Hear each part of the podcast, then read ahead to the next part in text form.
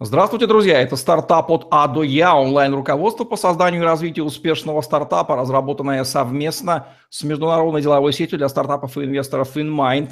InMind объединяет профессионалов в области инноваций, помогает стартапам найти инвестора, ментора или эксперта, дает инструменты и ресурсы для роста и развития, помогает инвесторам с экспертизой проектов и due diligence. Я Евгений Романенко, сайт TetraSales.ru, и наш спикер сегодня – Евгения Самородникова, бывший директор Founder Institute, эксперт по продуктивности мозга, основатель компании Well3. Евгения, приветствую вас.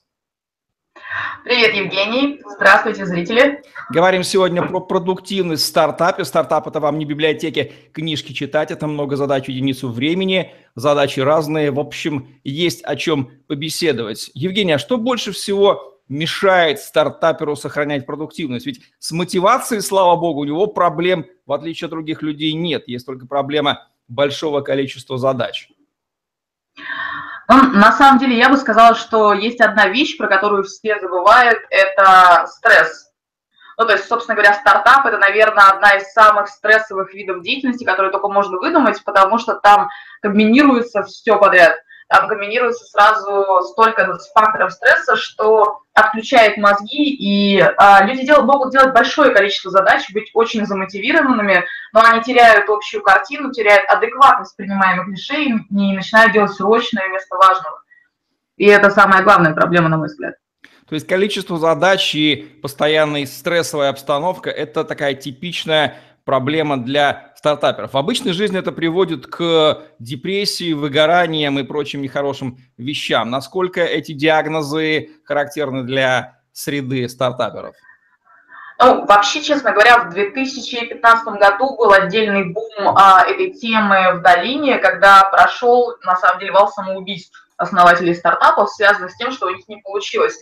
И тогда стали про это говорить, стали проводить исследования, и исследования говорят о том, что в среднем а, предприниматель как минимум в два раза чаще, чем обычный человек, страдает разнообразными психическими расстройствами, а, в том, в том числе депрессиями. Вот. И часто это связано с тем, что на самом деле а, предприниматель, ну, и так не должен быть совсем уж нормальным, потому что они все страдают там легким маниакальным расстройством, которое позволяет им верить в то, что у них получится сделать какую-то классную вещь, но за этим следуют и негативные следствия в виде того, что они а, часто более склонны к депрессивным состояниям. И они идентифицируют себя и компанию, а, потому что компания – это и есть основатель. И если у компании что-то не получается, человек полностью соотносит это с собой и не знает, как дальше жить, если у него не получилось.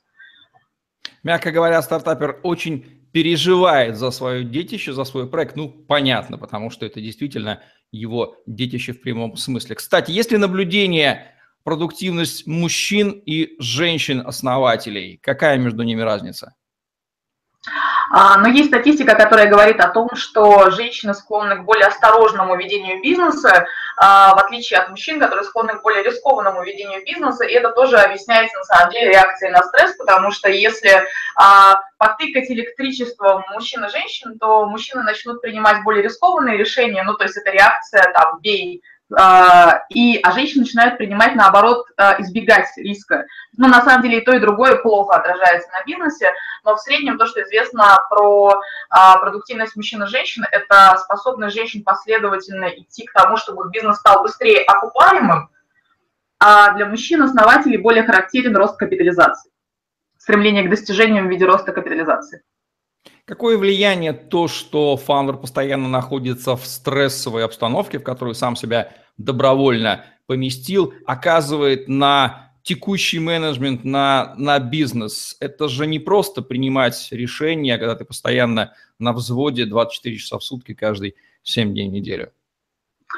А на, самое страшное, что происходит, это сама по себе потеря способности а, принимать адекватные решения. То есть на самом деле в стрессе мы просто тупеем. Ну вот у нас есть префронтальная кора, которая отвечает за стратегию, за долгосрочное планирование, за нашу способность двигаться к цели. Это и есть то, что нужно стартапу, ему нужно, чтобы его префронтальная кора работала. Она в стрессе, к сожалению, отключается. При стрессе и при усталости она перестает работать, и контроль переходит куда-то назад.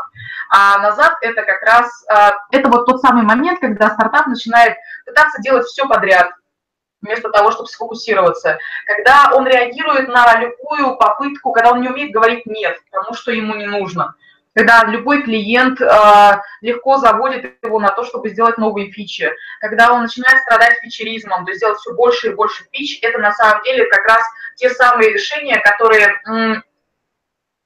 Потому что мозги-то не работали особо. То есть очень много классических проблем, не видеть конкурентов, то есть вот эта история про то, чтобы видеть мир таким, какой он есть, как ты его хочешь видеть, она в стрессовой обстановке всегда лучше работает. И когда мы говорим, что мы такие уникальные и не видим конкурентов, мы просто не хотим их искать. Это стандартное когнитивное искажение. А чем больше мы в стрессе, тем больше у нас когнитивных искажений. Ну, в общем, много очень вещей, которые классическими ошибками стартапа являются и давно известны нейрофизиологам как следствие исследования поведения людей в стрессе. Вы сейчас описали портрет обычного, в общем-то, человека, который просто попадает в более стрессовую, чем обычно, обстановку, в которой больше задач, нужно разбираться, что делать. И у меня возникает вопрос, а такие вот банальные менеджерские вещи, как необходимость планирования, определение приоритетов, делегирование, вот эти вот простые мысли не приходят ли в голову сразу, и не, они, не должны ли они приходить до вообще начала стартапа построения? Это же очевидные вещи. А, вот все до начала стартап-построения как бы все люди адекватные, а неадекватными они становятся в процессе, когда у тебя а, сегодня нет денег, и это твоя проблема. Завтра у тебя дали инвестиции, и это новая проблема. Сегодня у тебя нет сотрудников, и это твоя проблема. Завтра у тебя слишком много сотрудников, и это тоже твоя проблема. Сегодня нет пользователей, завтра есть пользователи, сегодня упали сервера, сегодня не упали. То есть, а, во-первых, это нон-стоп стресс. Нет никакой ситуации в стартапе, где было бы можно спокойно остановиться, дать себе месяцок на подумать, перепланировать или еще что-нибудь такое сделать. Там сплошной раш. А, во-вторых, вторая проблема заключается в том, что основатель, если, не дай бог, он один, он а, находится в ситуации изоляции, когда он всегда для всех должен выглядеть хорошо. Он должен сказать жене, что у меня все будет хорошо, поэтому, дорогая, с нашими детьми все будет нормально, верь мне. Он должен сказать инвесторам, выглядеть для них хорошо. Он должен перед сотрудниками выглядеть хорошо, потому что, скорее всего, они пришли к нему работать дешевле, чем они могли бы зарабатывать на рынке. Он перед пользователями должен делать вид, что все хорошо, несмотря на то, что 90% фич еще не готовы. Вот, и э, в этот момент ты для всех должен выглядеть, у тебя нет возможности нигде отдохнуть, нигде пожаловаться, нигде показать свою слабость. И при этом, ну, вот, например, в нашей стране есть еще история про то, что э, стартаперы не очень любят общаться между собой. Поэтому им редко есть вообще с кем поделиться. Я бы сразу советовала, что лучшее вложение там, основателя стартапа – это психотерапевт, хотя это тоже в нашей стране не очень принято. Как стартаперы работают со стрессом? Они с ним живут или как-то снимают его, или думают о том, чтобы исключить вообще его возникновение, изменив картину мировосприятия? Что наблюдается? А, на самом деле они скорее живут, не, не осознавая, насколько он на них влияет. Вот, то есть как бы считать в режиме а, для предпринимателя современного считать, что спать по 4 часа это классно, а не, зачем на, времени на спорт нет, а, там а, времени на еду тоже нет, поэтому мы все будем есть пиццу, и это все нормально, проводить по 48 часов в офисе а, без какого-либо восстановления, все считают, что это круто и так и должно быть. Вот. Если бы они видели, как люди в долине работают, они там не совсем так работают. Они занимаются спортом, там все бегают, как сволочи, едят всякую разную зеленую полезную еду и а, заботятся о том, чтобы трекать свой сон. А, поэтому вот это главная иллюзия про то, что вот такой образ жизни как-то свидетельствует о том, что ты хорошо движешься. Нет, он свидетельствует о том, что ты не дойдешь, потому что стартап – это марафон, это не спринт нужно, нужно очень внимательно следить за тем, чтобы ты выдержал. Поэтому нет, я не вижу, чтобы современные предприниматели, как-то сейчас в России, осознавали, что насколько это важно. Кроме того, что есть вот эти общие проблемы многозадачности, какие главные проблемы с продуктивностью специфичны именно для стартапа, как молодого, быстрорастущего, высокотехнологичного инновационного бизнеса? А, одна из очень важных вещей – это усталость от принятия решений. Ну, то есть для стартапа специфично больше, чем для какой-либо иной деятельности, необходимость ежедневно принимать огромное количество решений, потому что даже то, какого цвета должна быть формочка на сайте, скорее всего, придется решать тебе, в конце концов, утверждая дизайн.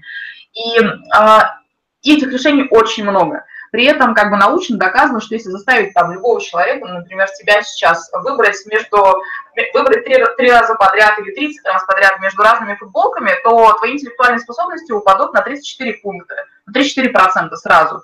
Вот, поэтому как бы после э, второй половины дня с принятием решений становится очень плохо. Поэтому как, как бы главный совет это делать с утра все самые важные решения, аналитические э, какие-то вещи.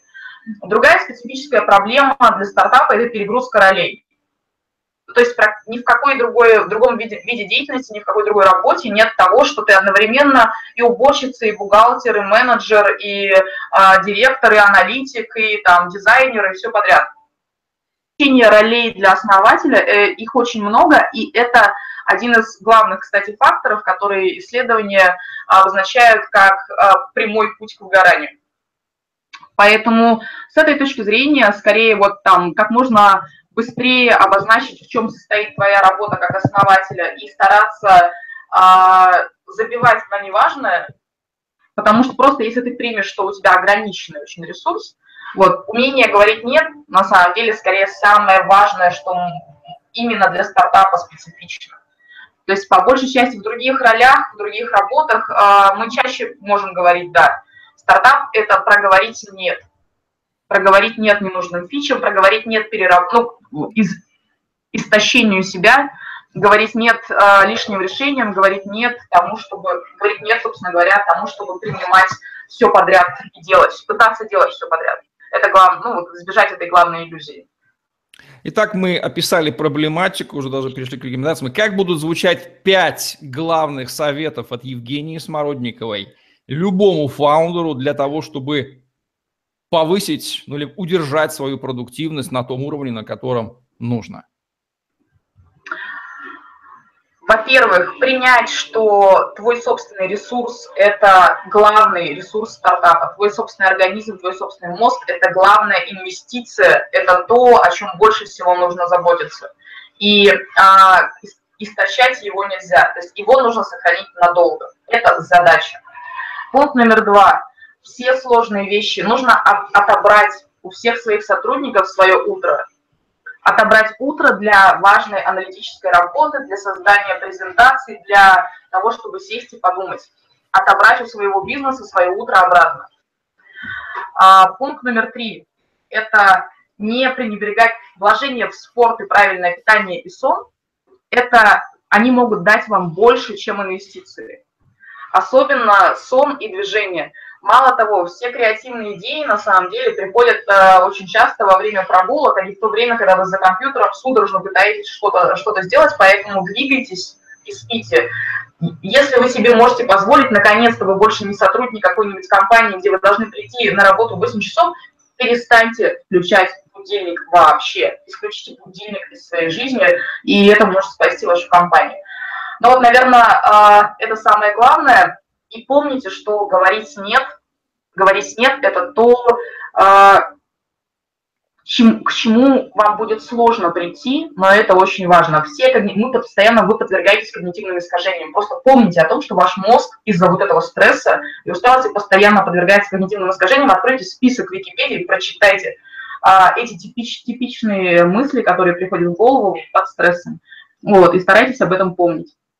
Мне пришла в голову еще одна воодушевляющая почти рекомендация. Ведь счастье стартапера, в отличие от большинства обычных людей, в том, что у него нет проблем с мотивацией. Он заражен любимым делом, он готов посвящать ему 24 часа в сутки, и это придает ему ту энергию жизни, которой нет у 9 десятых населения земного шара. Об этом тоже нужно помнить, и тем самым он уже в таком авангарде человечества. Согласны, Евгений? От, это, от этого люди живут дольше вообще, когда у них есть какая-то цель в жизни, поэтому это действительно так.